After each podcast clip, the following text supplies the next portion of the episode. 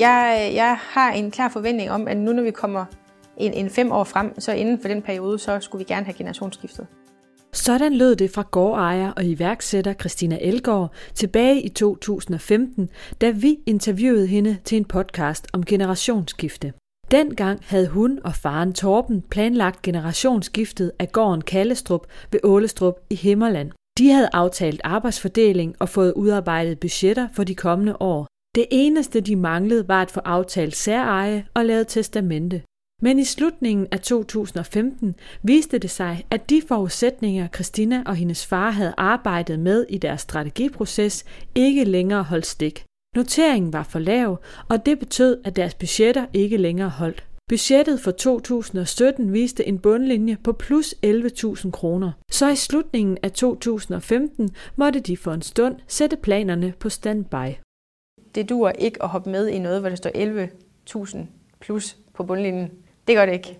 Der skulle have stået noget mere. Jeg kan godt gå ind i det, hvis jeg vil. Fordi som vi har fået at vide, så vil banken egentlig bare være rigtig, rigtig glad for, at der kommer en ekstra ind og kautionerer. Vi skal ikke, jeg skal ikke ud og lægge en, en masse penge. Vi, kan egentlig, vi har fået lavet sådan, at generationsskiftet egentlig bare kan, vi kan bare skifte, jeg overtager halvdelen af den her gældsbyrde. Men det vil være meget dårlig virksomhedsledelse fra min side af, hvis jeg hoppede med i det, fordi der er simpelthen for stor risiko. Så skulle det kun være, fordi jeg skulle gå efter en eller anden drøm, eller det er jo for mange følelser, der kommer ind. Og det er, det er en virksomhed, man skal ind og drive, og derfor må vi gå efter, hvad de her nøgletal de siger. Men det er selvfølgelig rigtig træls, fordi vi har været i gang i lang tid. Sådan lød det fra Christina tilbage i to tusind og femten. Nu, knap tre år senere, er vi taget tilbage til Kallestrup for at besøge Christina og høre, hvordan det er gået med generationsskifteplanerne, siden den første podcast blev optaget. Efter det podcast, der blev jeg nok sådan lidt øh, provokeret over vores situation, og, og tænkte, om der var en eller anden mulighed for at gå ind og, og øh, arbejde med noget, vi ikke havde tænkt over endnu. Og det sidste, vi ikke havde arbejdet grundigt nok med, det var faktisk, hvad vi kunne gå ind og, og lave et genkrav til banken, for at jeg kunne få lov til at gå med ind som medejer. Det var et, et stykke papir med nogle modydelser til banken, hvis det var, jeg skulle gå ind. Så man sagde, Christina, hun går ind i generationsskift, og det kommer til at kan rykke på nogle resultater, det ved vi, har vi vist før. Øhm, og hun kommer også til at have nogle penge med ind i virksomheden. Så hvis hun nu skal gå ind i den og tage den risiko, så skal I også være velvillige den anden vej. Og der endte det faktisk med, at banken gik med til cirka halvdelen af de her punkter. Og så blev det lige pludselig favorable vilkår, og så kunne det faktisk lade sig gøre og generationsskifte alligevel. To uger før vi ligesom havde lukket den her aftale, hvor der var, at jeg skulle generationsskifte med min far, der var vi hen og høre, jeg har tre brødre, vi har brugt meget krudt på at snakke med omkring det her også. Hvor vi lige hen og sige, nu, nu lukker chancen for at komme med, og der bliver ikke åbnet op igen, fordi det, det har været en stor omgang, det koster mange penge det her. Øh, og så var der så min, min bror, der var yngre end jeg, der sagde, at jeg, jeg, jeg, jeg tager chancen, jeg vil rigtig gerne med, og jeg tror, jeg kan spille ind med de kompetencer, jeg har. Og det har været det helt rigtige valg. Vi er tre forskellige øh, personligheder med tre forskellige sæt kompetencer, og det har været fantastisk godt øh, samarbejde her efterfølgende. I dag ejer Christina, hendes far Torben og broren Troels gården Kallestrup sammen. Arbejdsfordelingen mellem dem var aftalt fra starten og er fuldstændig klar. Nu er Torben, min far, han, han arbejder fuldtid her øh, og står for, han er jo egentlig, hvad kan man sige, driftslederen og den administrerende direktør. Og så har vi øh, min bror, som der har kompetencer inden for alt det tekniske. Hvis vi skal lave maskinindkøb, undersøger han rigtig meget sammen med min far. Og øh, han er med til at lave installationer, hvis vi har noget el eller øh, hvad hedder det, noget andet, der skal optimeres. Så jeg er meget mere over i økonomi og strategi og er med ind at lave aftalerne, øh, hvis der vi skal have nogle forhandlinger på plads. Og hvad tænker du om den arbejdsfordeling, I har? Jamen det, det er fuldstændig den, som vi lavede op til før generationsskiftet. Vi havde lavet en, en plan for, altså faktisk et helt Excel-ark for, hvem der havde hvilke opgaver. Mm. Det er ikke sådan, det passer hundrede procent, men vi ligger inde i de roller, vi havde defineret der for tre år siden. Det har det, samarbejdet mellem os tre jeg har været gået fuldstændig gnidningsfrit, mm. og det, det er altså ikke normalt. Hvad tror ja. du, det skyldes? Jamen det er helt klart, at vi har arbejdet sammen før. Mm. Vi har arbejdet sammen i syv år tidligere, min far og jeg. Mm. Og min bror og jeg, jamen, øh, ja, vi kender bare hinanden rigtig godt, så der har ikke været noget. Og så har vi forskellige ansvarsområder, forskellige kompetencesæt, og er meget bevidst om, hvordan vi kommunikerer til hinanden. I podcasten i to tusind og femten fortalte Christina om nogle af de udfordringer, som de som familie skulle igennem i forbindelse med generationsskiftet, og de svære samtaler, der skulle tages både med hendes forældre, bedsteforældre og ægtefællen Dan. Hør, hvad Christina sagde tilbage i to tusind og femten. Det, som der faktisk kom til at fylde mest i den her proces, det var rent faktisk, at min mand og jeg skulle finde ud af, hvilken form for særeje vi skulle have lavet. Og det kom til at lande på skilsmissesæreje. Og det har vi brugt rigtig meget tid frem og tilbage på, fordi at vi egentlig er inde og forestille, at den anden er, er utro, og vi så på en eller anden altså skal skilles, og hvordan vil det så forløbe? Og det er, det er rigtig træls, når vi egentlig vi har sammen tolv år, vi har det rigtig godt sammen. Så det, det er jo faktisk rigtig, rigtig træls i den her proces. Hvis det nu havde været en, en virksomhed, hvor det er, man ikke havde blandet stuehuset ind, altså vi skulle bo på, i virksomheden, så ville der ikke have været det her issue på samme måde. Netop stuehuset og snakken om, hvem der skulle bo hvor, viste sig også at komme til at fylde. Tilbage i to tusind og femten boede Christinas bedsteforældre i stuehuset, og da generationsskiftet skulle på plads, skulle de også aftale, hvor bedsteforældrene skulle flytte hen, når Christina og Dan skulle overtage stuehuset. Det fortalte Christina også om i to tusind og femten. Der var en forberedelse af mine, mine bedsteforældre, øh, hvor de skulle øh, flytte hen.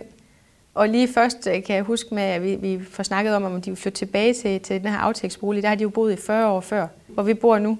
Øhm, og der blev rynket lidt på næsen fra min farmors side. Det undrede mig lidt over. Men det var, det var mere i forhold til, at nu, nu skal de rent faktisk til at flytte et eller andet sted hen. Så enten så kan de vælge at flytte i en ældrebolig, eller så kan de vælge at flytte tilbage til aftægtsboligen. Øh, og der er det faktisk faldet på, at det er så vigtigt for dem at blive på den her bedrift, øh, at de flytter derned. Men igen, der kommer, hvor det egentlig er rigtig meget en virksomhed, jeg har fokuseret på, at jeg skal ind og overtage, så kommer der igen det her i spil med, men også skal bo i virksomheden, og det kommer til at fylde noget. Nu er der så gået tre år, og når Christina i dag fortæller om udfordringerne ved generationsskiftet, så nævner hun særligt to ting.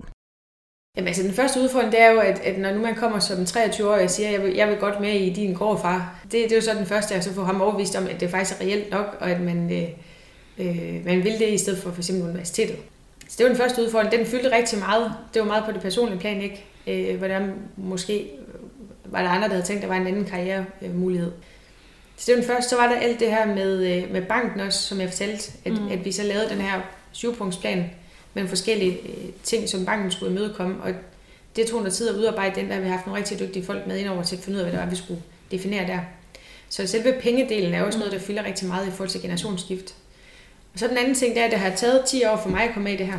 Og det er fordi, nu er det banken, der skal låne os penge, og der skal vi kunne vise, at man kan nogle ting, før man hopper med ombord. Så du skal have et godt C V, du skal have vist, at du kan lave resultater, du skal også være god til at lede og være god til at samarbejde, og så er der alle de andre gængse ting, fordi som, som gårdejer, i hvert fald ejerledet virksomhed som det her, den størrelse vi har, der skal du have hands-on på rigtig mange ting.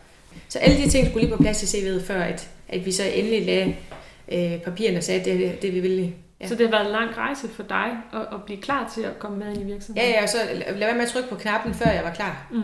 Fordi jeg jo ville det i, i rigtig lang tid. Men jeg vidste også godt, at der var nogle ting, der skulle på plads, før jeg kunne gå ind og sige, nu, nu er jeg klar. Øhm, så det er meget også med selvindsigt, ikke? Hvornår, hvilke kompetencer besidder du? Og er du, er du dygtig nok mm. til at kan gå ind og øh, gøre det, du skal i den her virksomhed? Ellers så skal du lige vente lidt, og så få nogle flere erfaringer med. Altså, nogen vælger jo at rejse til udlandet eller arbejde på en masse andre bedrifter. Det kan også være den måde, du går dig klar på. Øh, så ja, hvordan jeg vidste, at jeg var klar? Jamen, det var, at jeg ligesom havde lavet en checklist med de ting, der skulle være klar, jeg skulle kunne.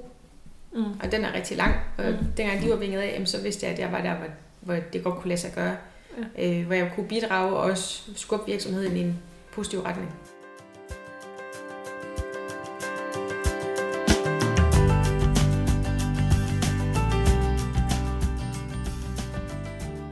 Undervejs i processen har Christina Elgaard og hendes familie fået en del rådgivning i forbindelse med generationsskiftet. Tilbage i to tusind og femten fortalte hun lidt om, hvilke områder de har fået rådgivning indenfor.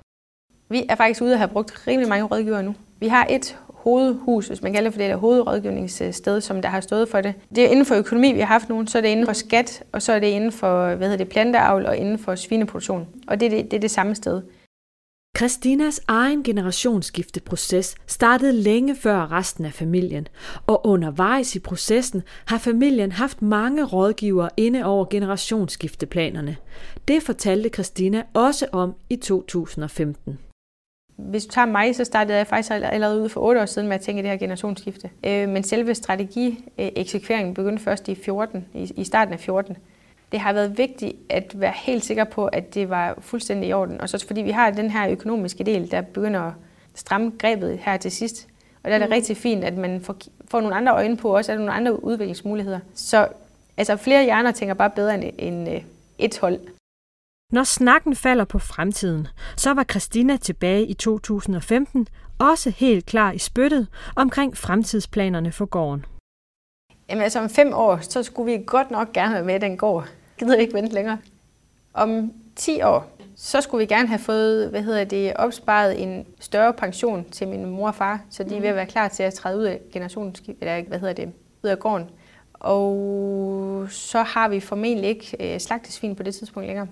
Der forventer vi kun, at vi har planteavl, og at det er gået ned til at blive en, måske en deltidsbedrift, hvor min far også har noget ved siden af. Kun måske. Mine forældre er stadigvæk med jer indtil om, om ti til femten år. Så om tyve år, der har vi ejerskiftet fuldstændig.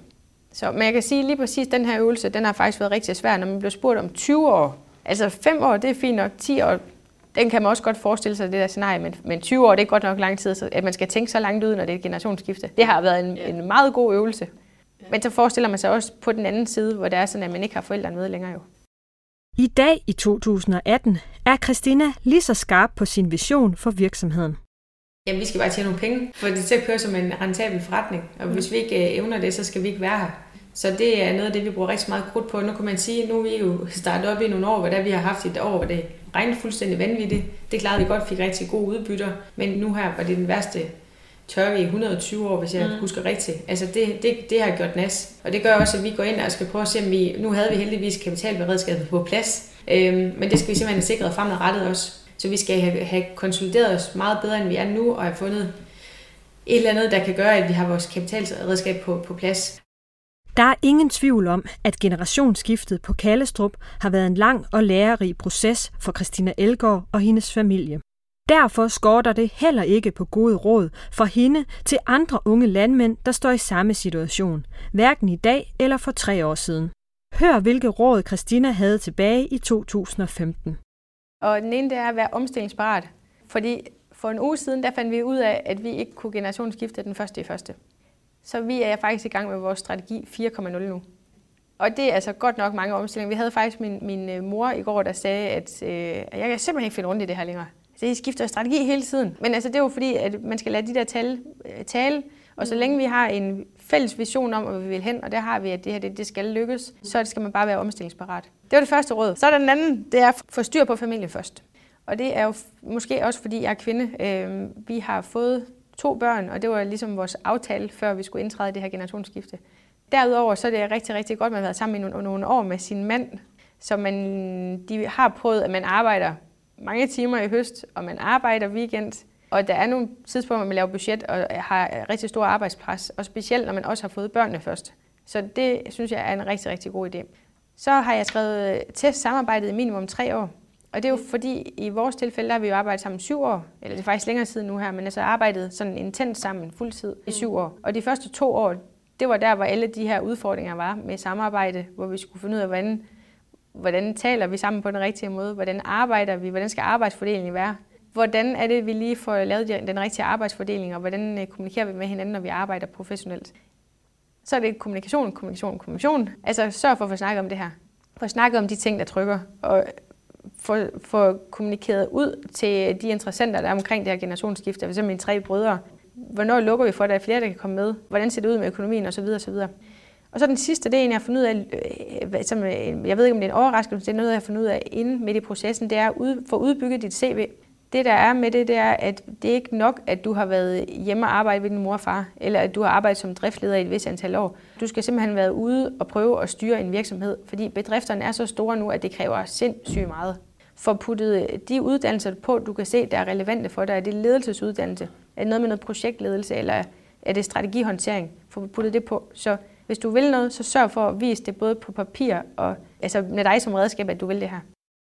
I dag, hvor Christina har været hele generationsskifteprocessen igennem, har hun også et par gode råd til de unge, der selv skal igennem et generationsskifte. Vær meget realistiske om, hvordan øh, man skal gøre det her. Altså tjek, om I har alle de helt basale ting på plads med økonomi og erfaring og hvad der nu ellers er. Hvis du nu har sådan en checklist, ligesom kan vinge den af, mm. at man har gjort de forskellige ting, før man trykker på knappen. Fordi hvis banken først har sagt nej, så er det svært at få dem til at sige ja bagefter. Så vær meget bevidst om, hvor I er henne i den her rejse, mm. og hvornår det rigtige tidspunkt er at trykke på den knap. Det er den ene del. Så den anden del, synes jeg, der har været rigtig godt, det er at få arbejdet sammen med dem, man skal arbejde sammen med i teamet og se, om det overhovedet fungerer, i stedet for at få generationsskiftet uden rigtig at have testet af først. Øh, fordi man kommer til at hænge på hinanden i vores tegn de næste jamen, ti, tyve, tredive år. Så det, det skal bare køre. Christina har også nogle overordnede råd til de familier, der skal i gang med et generationsskifte. Jamen altså begynde tidligere, end I har regnet med. Det er ikke noget med, hvor gammel man er. Man kan godt være halvtreds og begynde at tænke generationsskifte. Fordi det tager rigtig lang tid at forberede det, og der kan ske mange ting undervejs. Og det gør ikke noget at hive en strategiproces med ind, som vi gjorde, hvor vi faktisk endte med at lægge vores produktion om, for at den passer til den, det nye setup på gården. Så det, det vil jeg anbefale. Altså gå i gang, før du tænker, og det skal ikke være fordi, du tænker, nu, nu er jeg blevet gammel eller mm. syg, så nu skal vi i gang. Det skal gerne være før det. Der er nogle forberedelser til gården, som man, man med fordel kan begynde at gøre, når man begynder at tænke i det her. Og så skal man jo også have kigget på, hvem det er, der er mulige generationsskiftepartnere. Det kan både være inden for familien, men det kan også være, at du skal ud og lede et helt andet sted, dit netværk, hvor man skal have en ung ind i bedriften i to til fem år, og så arbejde sammen med dem, før man generationsskifter. Og så tager det altså rigtig, rigtig lang tid. Ja, så kom i gang, hellere i gang for tidligt end for sent, og gør virksomheden klar til salg. Og med de ord forlader vi Christina Elgaard og gården Kallestrup i Himmerland. Tak fordi du lyttede med.